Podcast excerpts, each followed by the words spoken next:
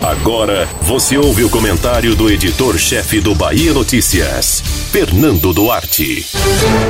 Com a indicação formal do ex-deputado Manassés para disputa na vaga de vice de Bruno Reis na corrida eleitoral de Salvador pelo PRB, praticamente todos os partidos definiram jogadores que podem entrar em campo nas urnas. Há um cenário de indefinição nessa cadeira do lado do prefeito Assemineto, mas também há uma série de incertezas do grupo político do governador Rui Costa, com muitos nomes e poucos indicativos de afunilamento no curto prazo.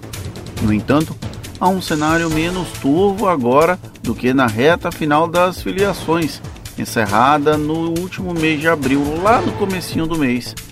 O PRB fez uma jogada importante para abrir espaço na disputa pela vaga ao lado de Bruno Reis ao apostar em um nome evangélico de fora da Igreja Universal do Reino de Deus e com um trabalho social similar ao de Sargento Isidório, o partido ampliou o leque de opções desse grupo.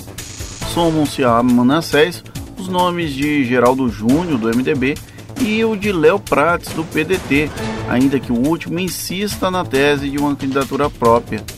O desafio do atual vice-prefeito é construir uma unidade sem gerar fraturas traumáticas. Se do lado de Assemineto há certo encaminhamento, entre os aliados de Rui Costa já existe pelo menos uma demarcação de quem pode ser candidato por cada partido. A última definição foi a indicação há cerca de duas semanas da Major Denise Santiago para disputar o pleito pelo PT. A militar terá a hercúlea tarefa de reunir a militância petista ao tempo em que articula um arco de alianças com outras legendas da base aliada do governador. Os nomes mais propensos a manterem candidatura nesse lado da disputa estão no PCdoB com Olívia Santana, no PSB com Lídice da Mata e até mesmo no PSD com Eleusa Coronel. Como a mote de empoderamento feminino, apenas Sargento Isidório sairia dessa lógica para tentar votos de fora do espectro da esquerda. Essa definição, inclusive, deve influenciar no processo de escolha de quem ocupará a vaga de vice de Bruno Reis, algo que não é novidade alguma nesse cenário eleitoral.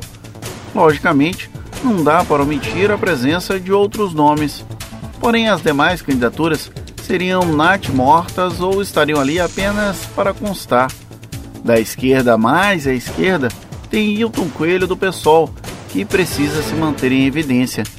Na direita, César Leite vai testar o voto bolsonarista no PRTB, depois que o PSL rompeu com o presidente.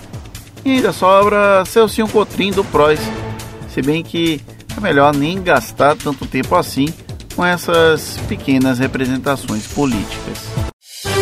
Você ouviu o comentário do editor-chefe do Bahia Notícias, Fernando Duarte.